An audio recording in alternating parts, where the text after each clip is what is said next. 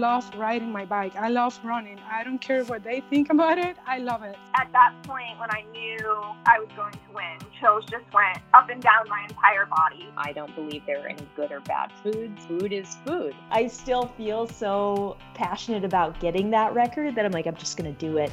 As an athlete, I was like, what's my story or what's your story? What can you learn from it? And what can you teach people? Welcome to the Iron Women podcast. I'm Alyssa Godesky here with my co-host Haley Chura. And Haley, we are into December. I like cannot even believe actually that it is December. And I'm looking at our spreadsheet of upcoming guests, and like we have a jam-packed right to the last week um lineup for all of our listeners, which I'm sure everyone's very grateful for to us for. But it's wild. Time is flying. I feel like your off season is probably just slipping through your fingers. What have you been up to?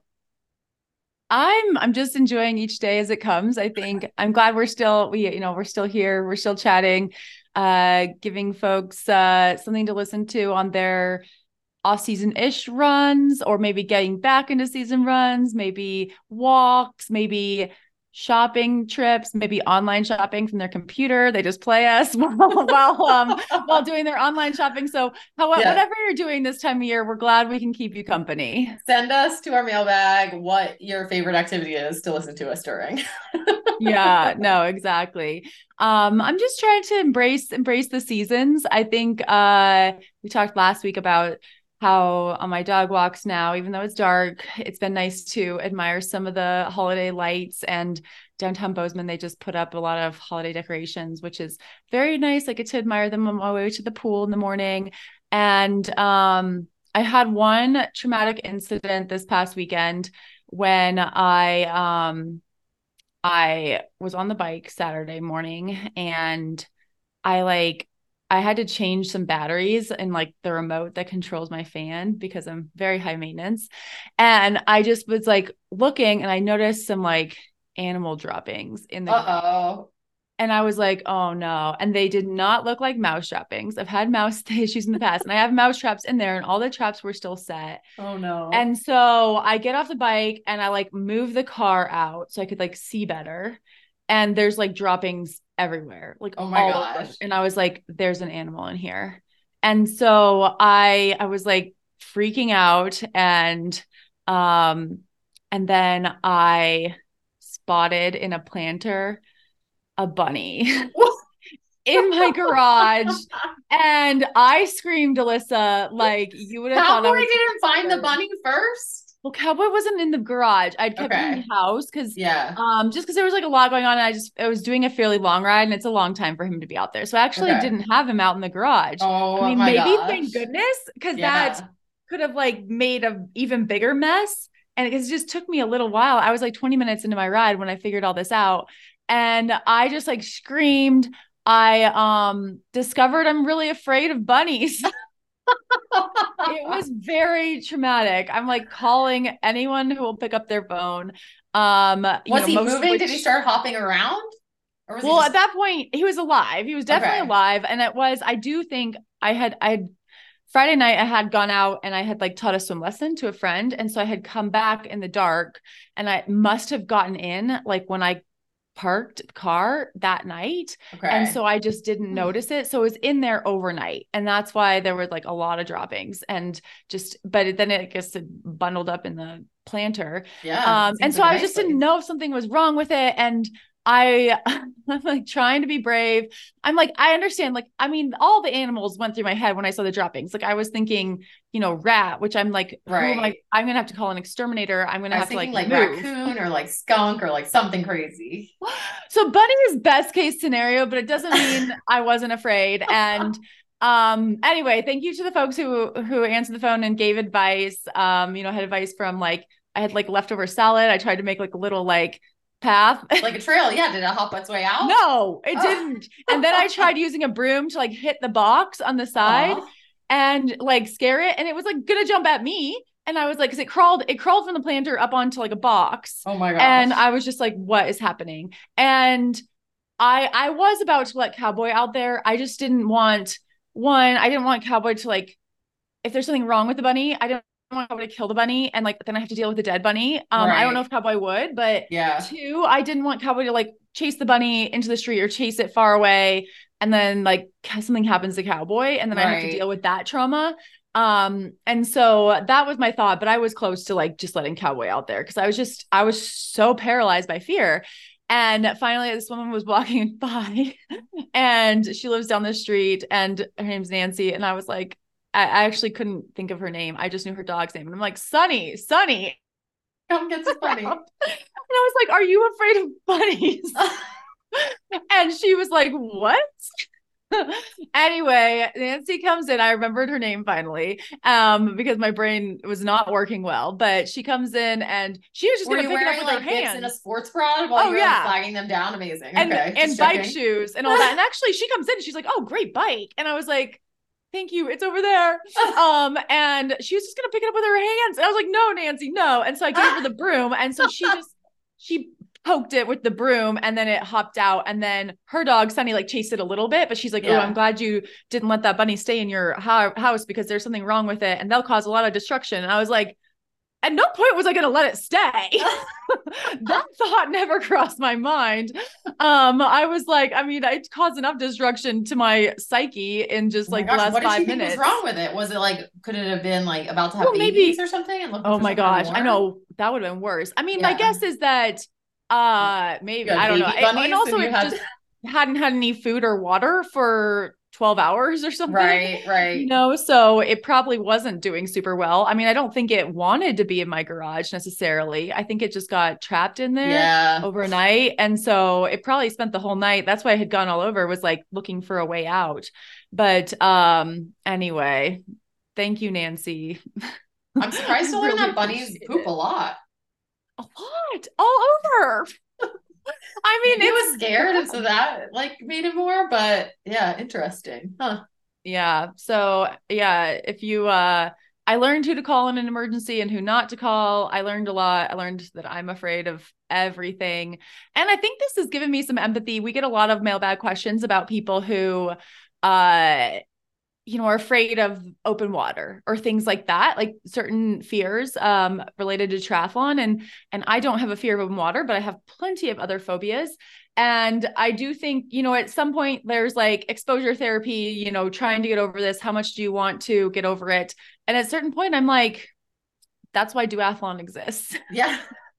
You don't And have I'm to like, be afraid. Yeah. this is why I'm like, I need to, I'm like, I never knew condo living was going to have so many animals in my life. I'm like, oh goodness. I don't know. I don't know. I need, I need a lobotomy or something. If someone can, uh, help me with this. Um, I do not want to do exposure therapy. Please do not send me any bunny pictures. Do not send me any small animal pictures. I cannot deal. Oh my gosh. Well, thank goodness for Nancy. And I, I'm, yeah, I mean, from, I feel like, well, I won't say, yes, I will say this. We, I feel like we're going from the mouse to the bunny. I can't wait to see what we have next. This is going to be No, like the uh, adventures of I'm gonna go out there. There's gonna be like a deer in my garage, and I'll just be like, I'm done. I'm done with all of all of it. Um, but uh no, I I did eventually I like took a shower, had some food, finally got back on the bike, got my ride done, finished like my short workout in the dark. Which was like that's the only thing. It took me like all day, but I got it done. Mhm. Yeah, good job. Good. Well, nothing like that exciting has been going on here. It's mostly been just the standard um question of whether or not I'll be able to drive up the driveway with the snow conditions that day. So Oh wow, do that's you have like a the most snow? excitement part in my life. So we we have like two weeks ago we got a storm and just the way our yard is like we just don't get sun to really melt it. And so it's just been freezing and then melting a little bit freezing but it hasn't it hadn't really gone away. And then last night we got I don't know not as much as they were expecting maybe three more inches but like of wet heavy snow. And so I still I like dragged my feet and finding some snow tires for this season. And so I don't have snow tires on my car yet. They're not getting mm. on there for another week and so um it's just getting up the driveway is like an adventure every time and so Is your driveway paved? Like, do you shovel it? no it's like dirt it's a dirt driveway and it's not very long but it is pretty steep like it's a short steep hill i guess and so Um, it's just usually that last little like kicker of the hill. And it's like, first of all, it's scary. Like when you're trying to drive and you're like not, you're like sliding all around and then you're on the steep hill and we have like this rock wall thing. And I'm like, oh my gosh, one of these days I'm just gonna like, slide myself into the rock wall. But if you slide off the other side, you get stuck in this like little ditch, like not a treacherous ditch, but like a ditch. And then one time I had to get go across the street and get these guys' sons to come like push my car out because I got it had gotten it stuck, right? So sometimes you just need to like be okay with the sliding and like really you know, gun it and just go for it. But that's not really my driving style. So um one more week counting down the days till the snow tires come on and then it's gonna be my first Are you doing like snow tires i'm doing studded like studded tires okay i'm yeah. saying I, yeah i do think in that situation you need to go full studs yeah so i'm excited to see how that changes my life because i will say that at least now my knee is in condition that i can like walk up and down the driveway and not be scared too much of like slipping and falling um but when you have like groceries or a swim bag or something, and you're just like, it's a lot sometimes when the snow is slippery and you're trying to make your way. Um, but yeah. I guess that's what I signed up for living in. You don't need another injury at this point. No, no. Uh, what? How is your knee status? I saw. I think I saw that you were riding a little bit. Can you get out on the fat bike? Would that be an option for getting out of the house? So I'm hoping to here. Um, I'm treading very lightly. I had tried to start kind of ramping up exercise maybe like three weeks ago now, and it was just too early. My knee really didn't like it, and the swelling got like out of control. So I have worked on that. I'm I got myself like back to kind of square one with the knee, and then have been ramping up like very very slowly. And so I'm walking like 10 to 15 minutes every other day or so right now on just the treadmill, just keeping it predictable. Um, but I am starting to ride and put a little bit more effort into the riding and swimming too. I can like swim with a little bit more effort now, which is cool. Um, so it's coming along. It's just, I mean, everyone warned me that this was going to be one of the slowest recoveries possible, and they were not lying. So I'm just embracing the fact that people weren't lying to me. is what it is. It's nice when people are um, honest. At least yeah, they were honest. But I do think, oh, to answer your question though, fat biking should be a option depending on the conditions and um nothing like too treacherous because I bet I guess until February, um, when I can start trying to like in theory run, um, the cartilage is just still healing. So I'm really not trying to take any chances of like falling onto that knee or doing anything until February timeframe. So, um, you know, that said, if people have been fat biking, if the conditions are like perfect for fat biking and I have studded tires on my fat bike, which I do, um, it's pretty like pretty safe. And I just could not go down anything that seemed, you know, like chance of falling. Um, just send all my friends down first and check it out, right? But uh, I will. I'll probably still wait at least a month before even going out when like conditions are good. But I am excited to like start to maybe see the light at the end of the tunnel with some more exercise possibilities here. So um, it's coming along slowly but surely. Yeah. I was also just thinking from a commuting perspective, if you can't get your car out, oh yeah, uh, you know, can you get like milk and sugar? it would be well to the general store is where milk and sugar is. That would be a good commute for my fat bike because it is just a mile. Um, anything further than that would be like a really really cold long commute though. But it would be interesting to try one day. Some people do it. Some people are hardcore around here. Um anyway well i'm glad i'm glad things are okay i'm glad you'll get those snow tires. Uh we have a, a cool deal for our listeners this week that we get to chat about. Uh TriHard one of our sponsors is offering an extra 10% off their already discounted bundle that features Lucy Charles Barclay, the Ironman world champion Lucy Charles Barclay, her favorite products. Uh, TriHard, uh, you know, has been a long time supporter of ours, and they make really good swim, pre-swim, uh, and post-swim products like shampoo, conditioner, body wash, body lotion, and the ever popular eye gel. And so I think those are the five products that are, that are in the Oceans Five the Oceans 5 bundle that is Lucy's favorite. And so if you want to use the code participate at the link in our show notes, uh, it's a fairly long link, but um, we're, we're linking to it in our show notes. But put that in your cart, use the code participate, and you'll not only get 10% off, but you'll also get entered to win a signed swim cap, a swim cap signed by Lucy Charles Barclay. So uh, check out that that uh, if you need a stocking stuffer for yourself or anyone else in your in your life. I love it. I love that. Yeah, I'm. I feel like if you got a signed cap by Lucy Charles, do you think people will be wearing them or like holding on to them? Uh, okay, so this is Like someone who has cleaned out their closets lately and has a lot of signed caps from their childhood. they do not keep. I mean, I think So maybe wear you keep it, for like use a it in little the while. pool. Wear it, use it in the pool, and like just do it right. Like enjoy it while it- you have it. Maybe keep it for like a year, you know, while she's like, but don't keep it for like 25 years. Um, they kind of just figure like, out how to preserve it. I guess. they were i know i get you probably could you probably like could frame them and they would probably be okay if you just like shove them in a bag in your closet uh they kind of especially if there's a stack of them they just like melt together.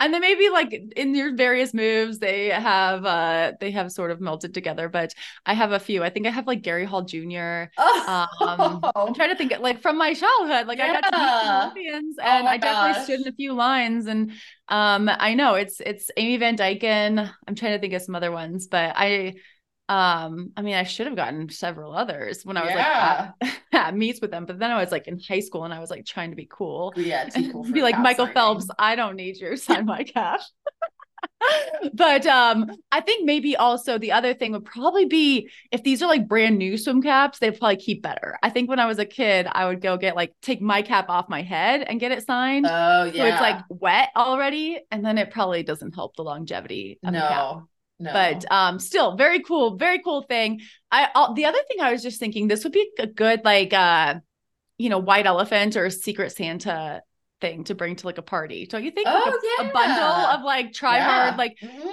like you know special shampoos and conditioners if you had like a swim group uh holiday party Yeah, no, I like that idea. So um, head to the link, get an extra 10% off with the code participate.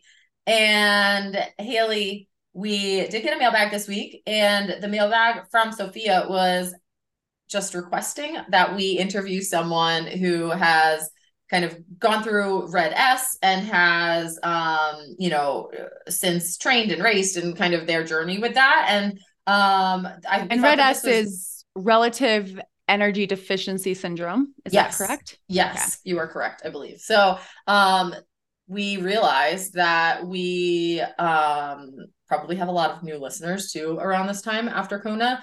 And so we wanted to catch everyone up on and get on the same page because this time last year we actually with Feisty Media had a whole Red S awareness. Was it a month? I think it was a month, right? Um, several yeah, I weeks. think it was around like October, November of 2022. Yeah, so I would check out some of the interviews we did around this time, like late November, I feel like October. Um El- last Eloise year. Eloise Du Luart was ours on Okay. Iron Women, but yeah, every every show in the Feisty Network did a different perspective on Red S.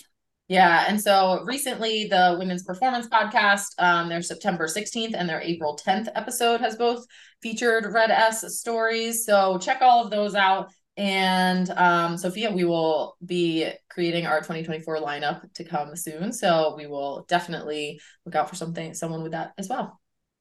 Yes, but thank you for the question. And if anyone else has questions, you can write into Iron Women Podcast at gmail.com. And Haley, we have a fun interview for everyone this week. So this week I talked to Dr. Candace Brown.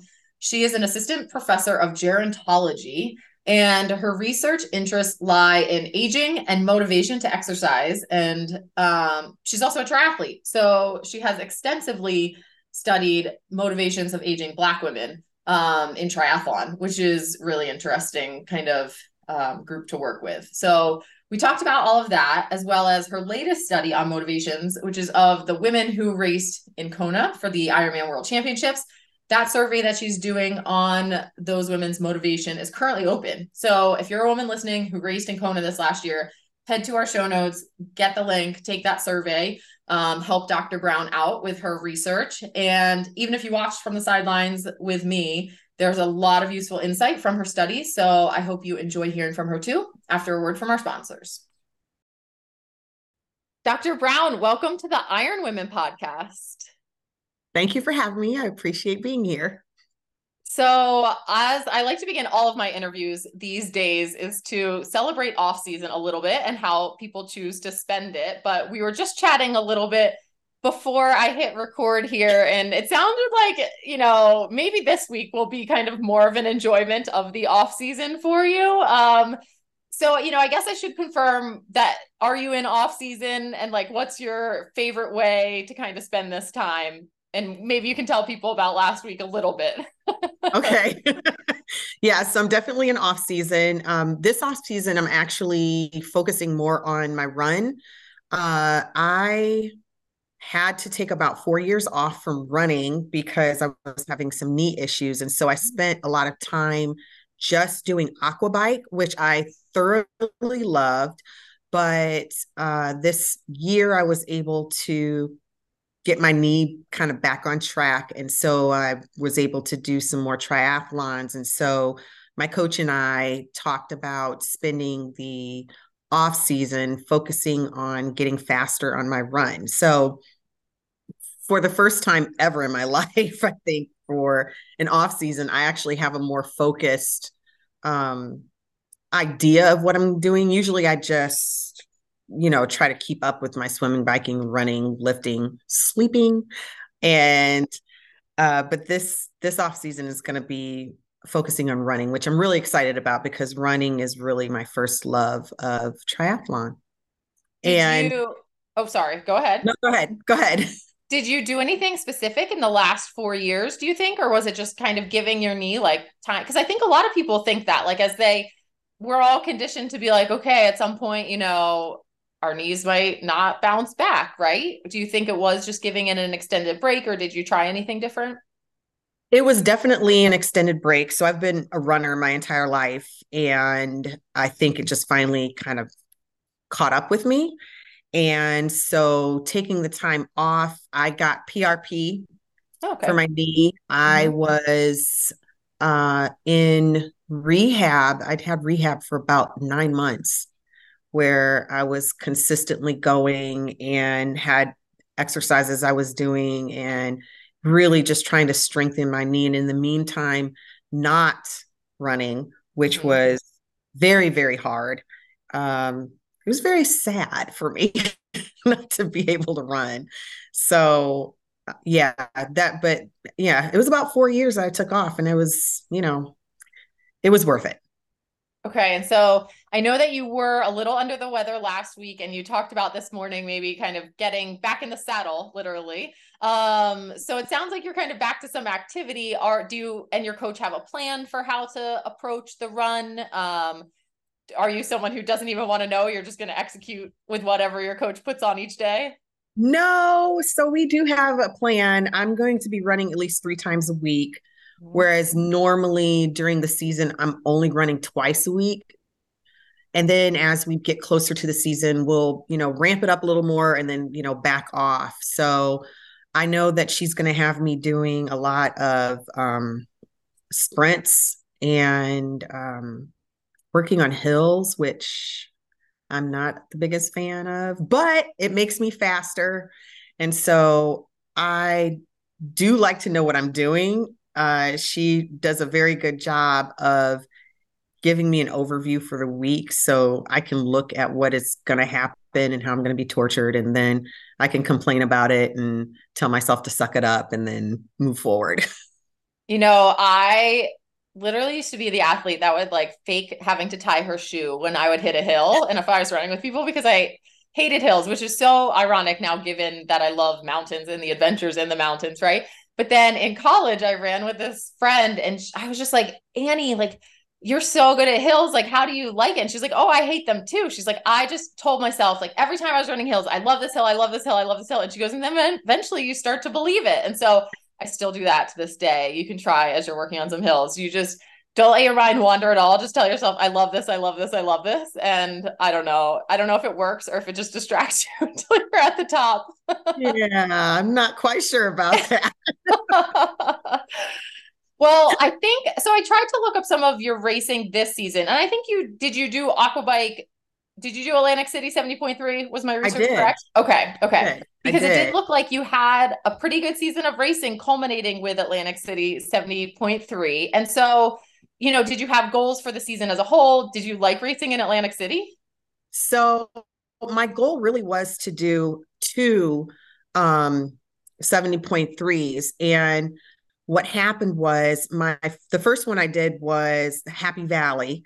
And I did that one because it was going to be the first one and because I am a Penn State alumna. So I was so excited. And I have a daughter who's a sophomore there. So I was like I'm going back to Penn State and my husband graduated from there. I have a nephew who's a senior there. I have oh, another wow. nephew that graduated. Like we're a Penn State family. So I went there and actually a couple weeks before the race, my knees started acting up. And I realized it was because I had been putting so much, I had been putting so much running time into it and not really taking the time that I needed to prepare. I I I just I don't think I was very smart about it. And so I um contacted Ironman, asked them if I could switch to a relay. They said, definitely you can do that because I was like one of the first people to sign up. Um, and so I contacted um, my racing partner, Alexis Barberin, who also graduated from Penn State. And I was like, hey, do you think you can do the run for me? I can do the swim and the bike. And she said, yes. So we did that. It was a fantastic way for me to be able to get back into the longer courses for me. Mhm. Um, and it really did help me prepare for Atlantic City. I loved Atlantic City. Um, the race venue was great. Um, the people were great. It was uh it was just it was a really great day and it wasn't like super hot outside. It was cloudy, overcast. Apparently there was a dolphin that came in the water at some Oh. point, which I'm glad I didn't see because um yeah, I would have got out of the water. I know that's the dolphin's home, Right. but I don't I don't want to see a dolphin in the water when I'm in the water. So um, but it was great. Um, and then I learned that the I think uh USAT, the uh Nationals is supposed to be in Atlantic City. I'm so stoked about that. Like I cannot wait to go because I really did enjoy I really did enjoy Atlantic City. I didn't like all the tolls that I had to pay coming from North Carolina. but- Yeah, there's really no back way to get there from North Carolina except just up 95, isn't, right? Oh my gosh, it's the worst. And I didn't even know uh, I will be prepared this time. Let's just put it that way. Right. I'm I'm gonna be prepared for this. Okay. And you know, as I was scrolling through some of your race results history, this is like a super random question, but I couldn't resist from asking. I found that one of the races you've raced at least a couple times is the Three Pigs Triathlon. I think it's the Chick Fil A Three Pigs Triathlon, and I'm like dying to know. Do you get Chick Fil A at the end? Is You this as good as it? It's as- do. so this is as good as it sounds like it should be, right? Yes, yes, yes, you do get Chick-fil-A after you finish. And um honestly, that's the only reason why I go. Yeah. no, I was like ready to throw my name in the hat. I was like, I need to, I need to get myself down there for this one. So that I think people should be putting on their bucket list for sure. Sure. It's a it's a great race too. It is. It's a fun race, actually. It's a really fun race. But the Chick-fil-A, oh, and they always have these piglets that yeah, oh my God, they're so cute. Every year they have these little piglets that you oh, like go real piglet, Yeah. like real. Oh my gosh. piglets. They're the cutest things. I was imagining people in costume, but this sounds, oh, No, this is well, great. they, yeah. I think they have that too. But Okay. yeah, they've got, they've got real little pigs that are there. It's three of them, and you know, every year they get new ones. Oh my gosh. Can't be the same ones every year. Right. So we won't we won't think too much about that, I guess. But um and so I think then you kind of maybe wrapped your season up, I'm guessing, by heading to Kona. I think you got to spectate out there and experience the first like, you know, women's only um time on the big island for the Ironman World Championships. I'm so curious, what did you think of the atmosphere out there? it was awesome. It was amazing. It was breathtaking. It was it was honestly one of the most most beautiful experiences I've ever had in a race. And not and of course I wasn't racing. I was there to support my coach who was racing, um, Sarah Larson, and then also some of my friends who were racing from CORE and um, Black Triathletes Association. And I just really, really loved seeing all of these women from all over the world. It was just, I, I've never experienced anything like that before. And the spectators were so, I think they were so enthralled with everyone. Like it, it just, I don't know, it was such a great experience. I loved it. Like I want to go back again just to be there and to support the women again. I want to do it again. Um, never want to race that race. it was it was honestly uh, I, I, love my coach she said you know there are two different types of people who come to kona there are people who are the one and done and then there are people who come here and then they want to do it again and i said sarah there's a third person yeah. and that person is me who comes here and realizes that they were correct in the fact that they never want to do this race like it is it looks so torturous to me and for somebody who's not a fan of hills, uh, this is not this is not for me. But I would go again and again just to support the women who are racing. That to me was great. And I got to do, go with my daughter. She came with me and and she's just as sarcastic as I am. So we just had a blast. We had a oh, blast. That's awesome. I I agree. It's been like 10 years since I raced there as an amateur. And every now and then I kind of get like a feeling of like, oh, maybe I should figure out a path back kind of thing. And then I'll go out there to like, you know, coach or spectate or whatever. And I'm like, yeah, no. this is this is not like none of these things are my strength, right? So like yeah, like spectating is fine and I I totally agree with you that having that like women's atmosphere, I think for the first time elevated the spectating experience i think to one that is like worth experiencing you know i mean going and watching the race with the men was was cool too but it really is just like this next level kind of experience to see and be a part of the women's only racing that there it's yeah it was i'm glad you had the same feelings I did. And you know, there were, if I'm not mistaken, there were only three women, I believe, who didn't make it out of the water in time. And to see all of these women, like just their strength was just, it was so inviting for me, mm-hmm. right?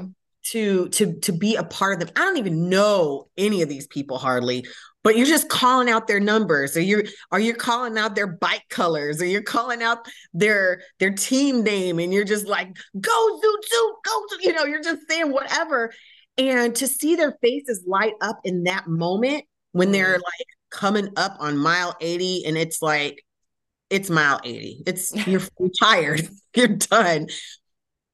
But to be there and to see their faces light up and know that there are people there who really believe that they can do this just i don't know like it was it was it was extremely inspiring it was not inspiring enough for me to want to do it, but it was still inspiring. Yes, yes. Oh, I love it. Well, I I do want to talk to you a little bit about your your day job too, um, which is in academia as and correct me if I'm wrong, but I think you are an assistant professor of gerontology at the University of North Carolina in Charlotte.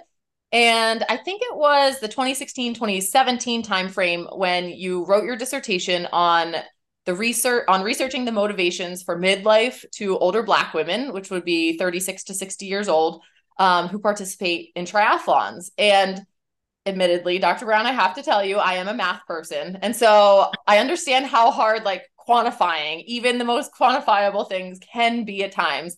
And motivations sounds really hard to quantify. And so i dug into it a little bit more and i learned a bit about a method that you call MOMS, so capital M O M S, um, which stands for the motivations of marathoners, which is kind of like a a way to kind of quantify motivations. Um, and then you adapted that for triathletes. So I know this is a huge question, but can you give us kind of a podcast version of how you measure the motivations for triathletes?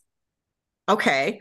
So the moms or the mom's tea basically what it does is um it was developed uh, by Kevin Masters. And basically, what it does is it takes um, different aspects of motivation. So you look at um, the general health orientation of a person, their weight concerns, the recognition that they might receive because of the work they do, the competition that goes into uh, racing, personal goal achievement, psychological coping, and self esteem. So they have these scales, and basically, what they do is they measure um, on on a scale of one to seven whether or not you personally identify with different statements that are related to these different scales and um, so once you have the um, the different i guess the numbers right? You have a, a total number. What it does is it basically it helps you to understand whether or not you are more motivated to be in triathlon based on um, for example like receiving recognition from people or whether or not you are more motivated by your own personal goals or if you're more motivated by um, having higher self-esteem. Does being in triathlon give you higher self-esteem?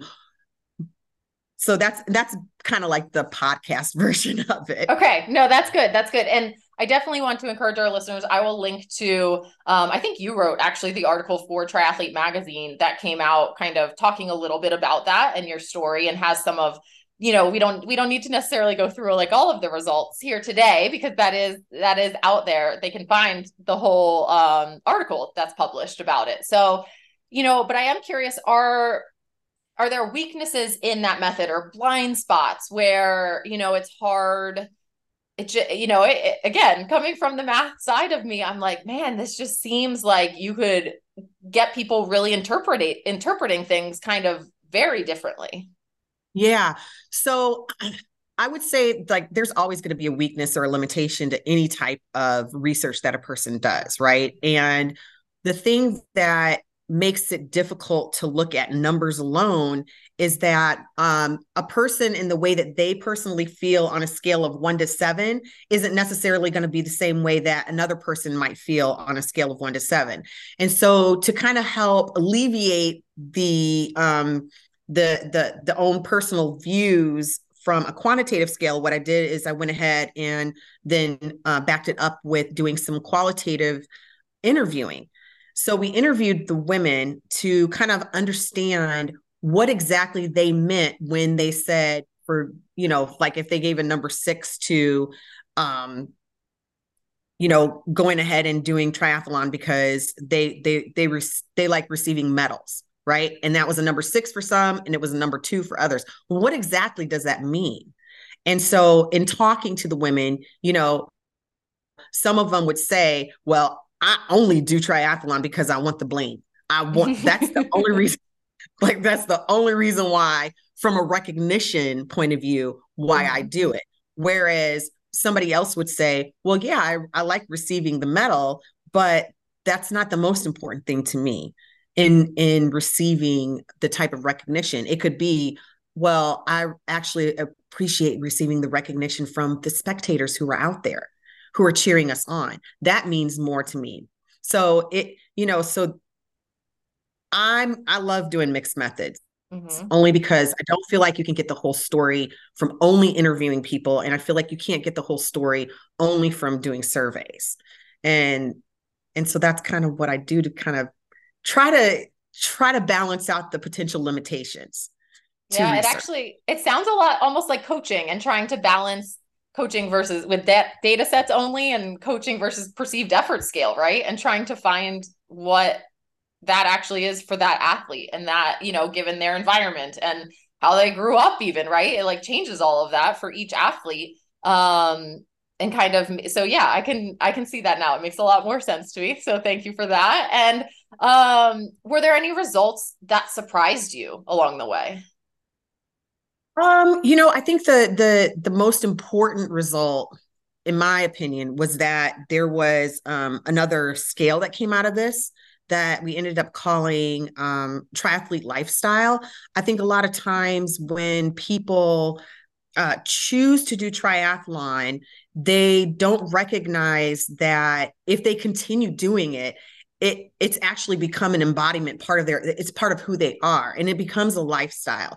And and i would guess that if there was somebody who used the moms only for marathoners they would find the same thing that people move from this being a weekend thing or this you know or just being a race that you do, a, a race that you do two or three times a year to it literally becoming a lifestyle where you're like okay i have to live my life in such a way that I'm always prepared to do this race. Even though I know the race isn't going to be for another two or three months, I know that what I do now is going to have a direct effect on what is going to happen three months from now.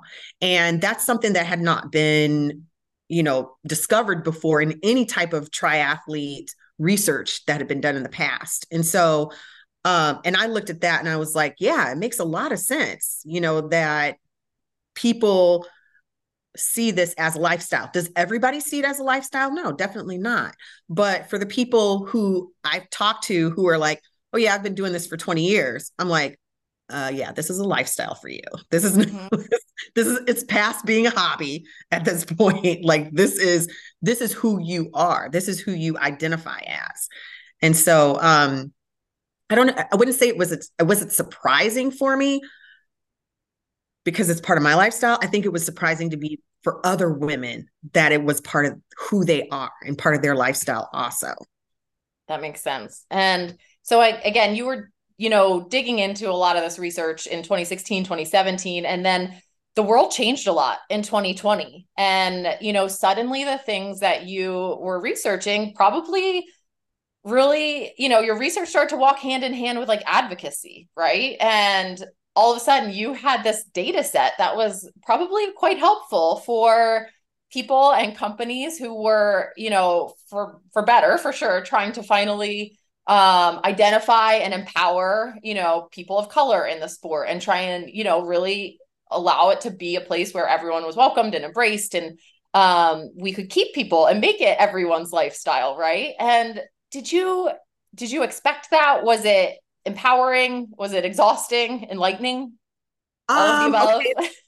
so I will say that I was lucky enough, I think, um, to kind of capitalize on on the fact that I understood that there were people who were still exercising, and so I'm just now finishing up a research. It was a it was a over a two year uh, period of research on understanding the motivation for anybody doing any type of exercise during COVID right? Um, just wanted to kind of understand for the people who were exercisers before COVID, what did they do and how did they stay motivated in order to continue exercising while they were being soci- socially isolated? Right. Because we weren't able to go to gyms. We weren't able to go outside in, in most states, right? We have states like Florida where you could just do whatever.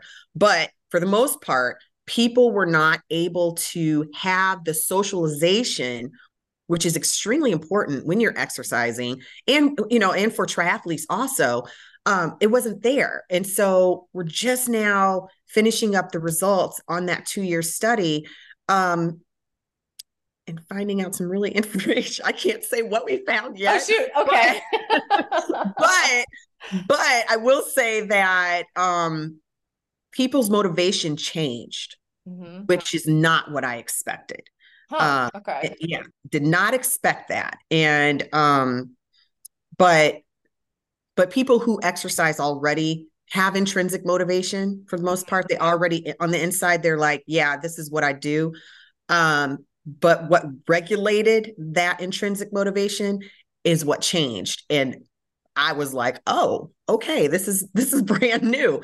Um, being socially isolated does change people you know into what is important for them.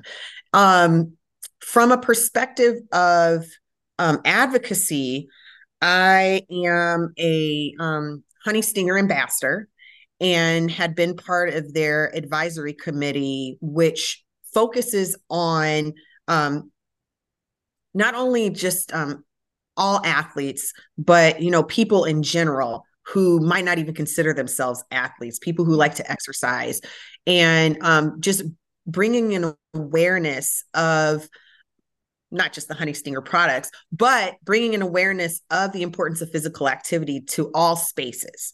And so when covid shut down the ceo at the time had put a um, call out to all the ambassadors and basically was like hey we want to do something to um, increase awareness within our own company you know in order to um, help people everywhere. And um, just basically asked for you know anybody who was interested in just talking to him. And i was like this is the ceo like he just sent his number out and was like give me a call and i was like well i'm gonna give you a call. Because i had some ideas and um, they ended up putting me on the board.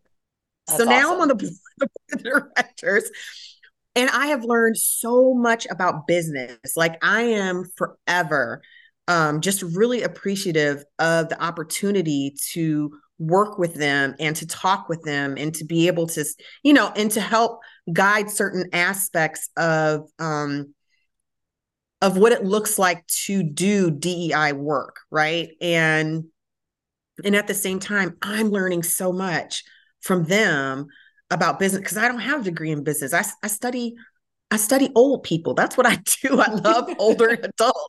That's what I do. So, um, so it's been great, and you know, and being um, being able to be a voice where a lot of times in companies, um, people are not, not provided a voice or they're not listened to. Like I get to be that person, and so and so that's my advocacy work in um, in that space for exercisers and of course i always slip in stuff about triathletes because That's who I right. Good, as you should, as you should.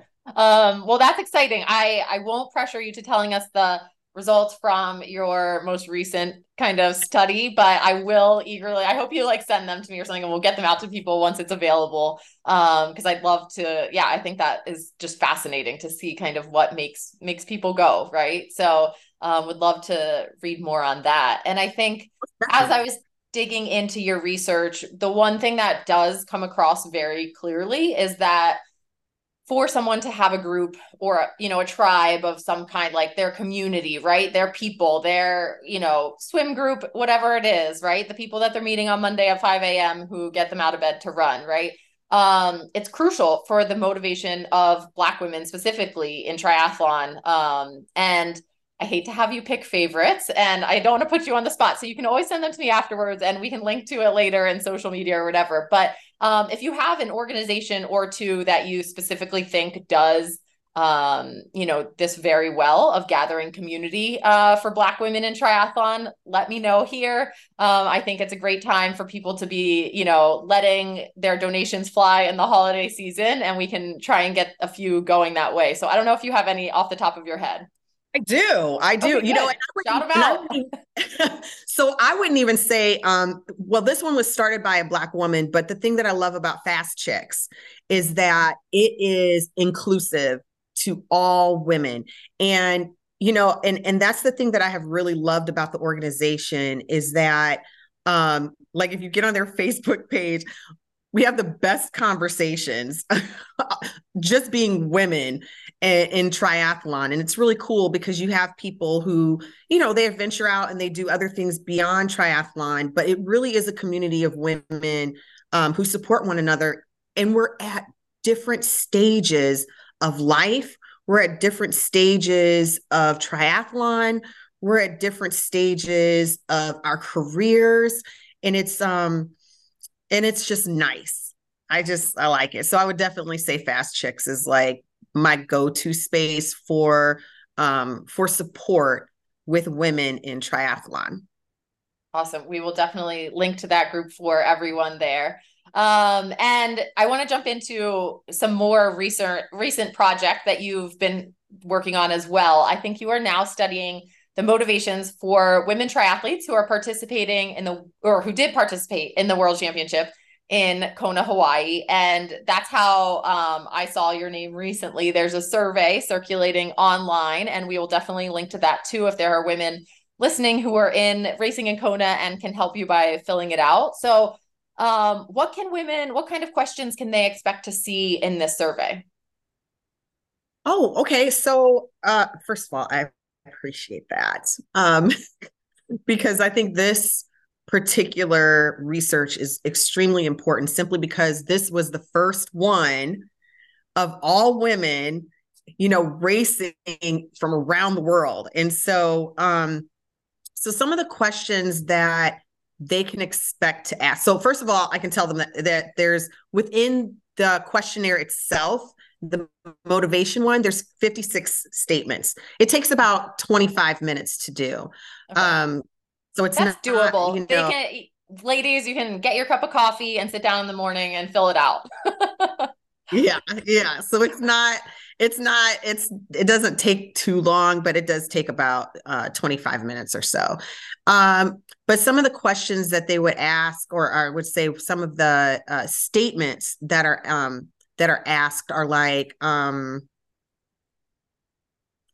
okay in, in understanding the importance of triathlon for you um, i would have a statement like um, i choose to participate in triathlon because and then we'll have like the the 56 mm-hmm. questions and one of them might be um because uh i enjoy i enjoy seeing other people participate or i enjoy biking running and swimming or um like i said before like i i like to see receive recognition from people who are uh, cheering for me, or um, I do it for health reasons, right? For my physical health reasons, uh, which usually is like the number one reason that we get. Mm.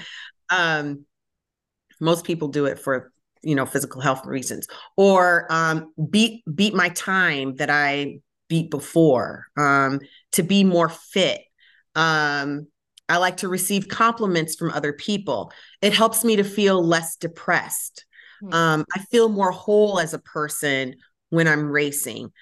It gives me more life meaning. It helps to improve my mood. My family and my friends are more proud of me. Um, I enjoy competing with others. It gives me a leaner look. So, those are the kind of um, statements that we have that, you know, ask people, you know, why are you doing this? Or why mm-hmm. did you do this? And oh, so, I like it. Yeah. And yeah. I think that women, you know, coming out of that race, enter the off season. I know there have been a lot of conversations about like post race blues. And I think definitely doing that survey is like a good way to remind yourself, right? Why you're in sport. You just did this great, amazing thing and just kind of reflect on, yeah, why you have this lifestyle that you do. And in the process, we're getting you some good information too, right? So um I'm definitely super interested in hearing the results of that. How long does it take you for when you know you gather enough data to being able to form some any kind of conclusions with this well my goal is to be finished by next year before okay, cool. uh, um, before the next race in nice that's what okay. i really do so hopefully if i can get more people to participate the sooner i have participation the more the more data i have the more you know quickly i can work through this and so but my my goal is to be finished by next october so that i can have the results in Nice. I would like to go to Nice and be able to um, have the results there, you know, and hopefully somebody, you know, will um, understand the importance of this. Like, I don't think like a lot of people don't don't understand how important it is to understand women mm-hmm. and understand why we do what we do, uh, especially in triathlon. And so that's why I do this. No, I think it's awesome. A- Yeah, it's really, really interesting. I think it's awesome. So thank you for the work you're doing. Um, and Dr. Brown, you being an academic, I imagine that you feel there's always something left to learn. And I'm curious, is that the same way that you approach being a triathlete? Oh, most definitely. Most definitely. I mean, every year, um, so I've been racing since 2009, and every year I learn something new about myself. Every year I learn something new about um, how to be a more efficient racer. Um, and there are a lot of times where I learn how to do something and then I kind of forget about it during during the race. and then it'll come back to me and I'm like, oh yeah, yeah, yeah, I gotta do this. This is help, this is helpful. Um, I would say this year, this past year, my swimming technique really got a lot better.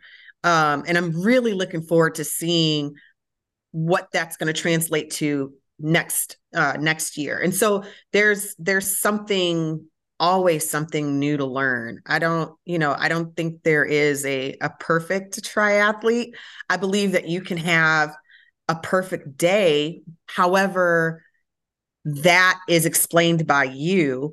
But I also believe that there's always something to learn. And so, um, and I think that's why I'll probably do this until I die because, because there's there's always something new to learn. And I mean, and as I'm getting older, I'm learning more about what that even looks like for me, what what the aging process does to me as a racer. And um and it's really interesting.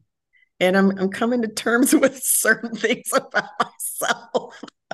yeah, I think that um that feeling is shared by a lot of women, you know, who were athletes all their lives and now are facing kind of the masters era, right? And are I think look, I feel like you know the vibe is looking at it with like a interest, right? Like, what's yeah. this going to be like? What's going to happen? Let's all like get through this together and figure it out because we're not stopping, right? We're doing this right. till we die. right. I just like I can't. I I honestly cannot imagine my life without triathlon, which is why when my knee like bummed out on me, and I, I'll never forget my husband was just like so are you going to take a break? And I was like, no, I can still do aqua bike. Like literally to the point where my first race, at, oh God. Yeah. And then I ended up messing my knee up. Ugh, no, not my knee, my ankle. And um was where had a had a cane literally at one of the races because I was like, you know what? I signed up for this race and I had been training for it. I can't run anyway. I wasn't planning to, but what I can do is I can walk with my cane oh from the water to my bike. I'll get on my bike and after I'm done, I'm done. And that's what I did, which, you know, and and I think I got second place for Athena too. And people were people were laughing, but I was like, you know what? It's a part of who I am. I just, you know, I can't help it. I can't help it. I just, I can't help it. So there's something to learn. Even in that, I learned something about myself. I was like, you know what? I could give excuses all day long, but, you know, it, it, what's this really about? Is it about me enjoying the moment or is it about me feeling like I have to prove something? It's never about proving anything to anybody but myself. And so, um, and I did with that cane.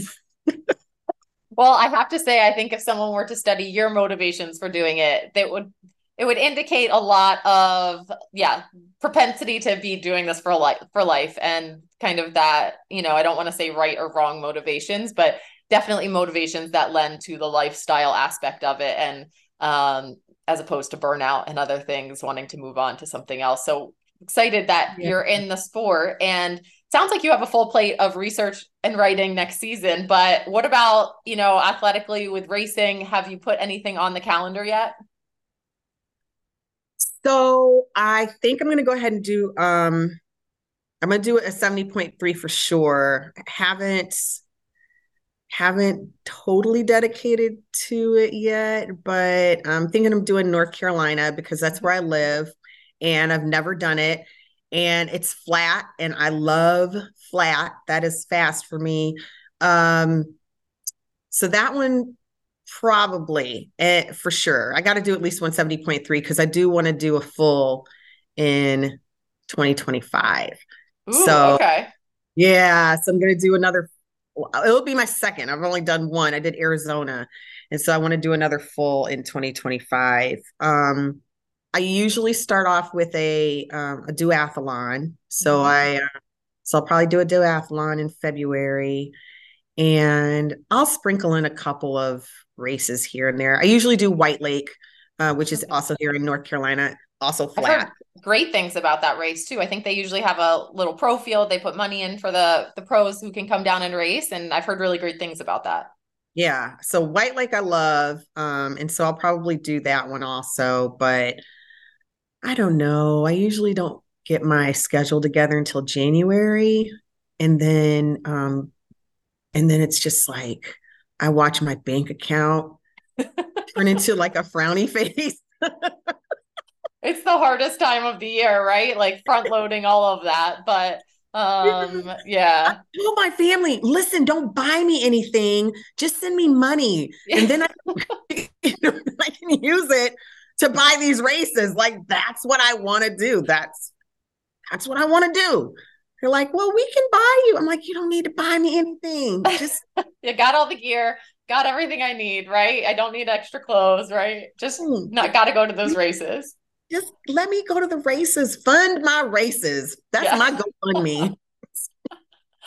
oh, I love it. Well, I I will be cheering you on. I'm sure our listeners will be too, and we will be eager to hear about the motivation research that you're doing. I think it is super important. Like you said, I think um, you know, everyone listening to this podcast probably shares feelings about how you know hard it can be to find um, research on women specifically women of color that you've done that research on and like the work you're doing is very important and um really appreciated i think that you know it's it's needed. And i just i can't say thank you enough for that and that i'm eager to uh get some my eyes on the results. And yeah i think that'll be really interesting to put to use in like the podcasting realm and the things that feisty media is doing just to get more of what women want kind of out in front of them in the sport i think will make it a little better for everyone. So good luck in your racing next year too. Enjoy your off season though now for for sure. You know start with maybe a little bit of oh, it sounds like you have a little run camp coming up to get back into running and, and things like that but thanks so much for your time today dr brown and uh, we can't wait to see what the research says Thank you so much for having me on today. I truly, truly appreciate it. Thanks so much to Dr. Brown for coming on. And as a reminder, if you are a woman who raced in Kona this last year, please head to our show notes, take that survey for her. Um, definitely, the more women we can get taking that survey, the better her studies will be. Yeah, super cool. I'm gonna have to go check out that survey um, and see if my my input is is helpful. Uh, and just a reminder for our listeners TriHard, use that code participate and get Lucy Charles Barclay's favorite bundle, the Oceans 5, for an extra 10% off. That link is in our show notes as well. And as always, if you uh, are looking for a special something for the women's sports fan in your life, head to womensperformance.com forward slash fan club and check out the merch we have for uh, yourself or the women's sports fans who uh, need to show off in the world. All right, Haley, I wish you a week of no critters. So hopefully you can just get your training done drama free and enjoy um enjoy that and not have to yeah deal with the drama. Thanks, Liza. I appreciate it. I, I am hoping the only animal in my life is cowboy. Yeah. It's amazing I even handle a dog. Like honestly, I'm just like like I, animals and I definitely working on it maybe anyway but um i hope you have a a not too much snow filled week and can still get out of your driveway and good luck with your new snow tires but it's been great catching up alyssa i'll talk to you next week bye haley